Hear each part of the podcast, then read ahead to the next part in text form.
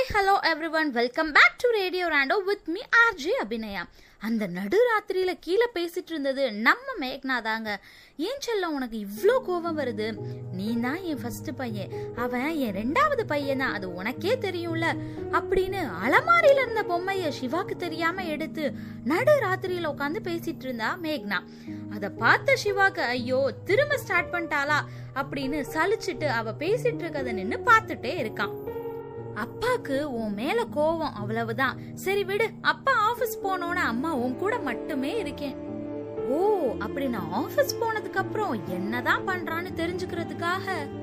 அடுத்த நாள் ஆபீஸ்க்கு எப்பவும் போல கிளம்புற மாதிரி கிளம்பி மறுபடியும் வீட்டுக்குள்ளேயே மேக்னாக்கு தெரியாம மறைஞ்சு மேக்னா பண்றதெல்லாம் கவனிக்கிறான் சிவா. மேக்னா பசியில அந்த பச்சை குழந்தை அழுது கத்துறத கூட கவனிக்காம அந்த பொம்மைய தன் குழந்தை மாதிரி கவனிச்சிட்டு இருந்தா. இதெல்லாம் தொடர்ந்து கவனிச்சுட்டே இருந்த சிவா பொறுமை இழந்து சரி இதுக்கு மேல இந்த பொம்மை இந்த வீட்ல இருந்தா கண்டிப்பா நம்ம குழந்தைய கேர் பண்ணிக்கவே மாட்டா அப்படின்னு கேஷுவலா ஆபீஸ் விட்டு வர மாதிரி வந்து அந்த பொம்மைய கொடு அப்படின்னு கேக்குறான்.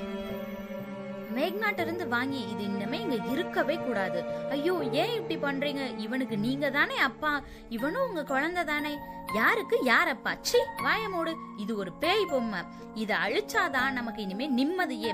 அப்படின்னு மேக்னாட்ட சண்டை போட்டு அந்த பொம்மைய பறிச்சுட்டு போறான்.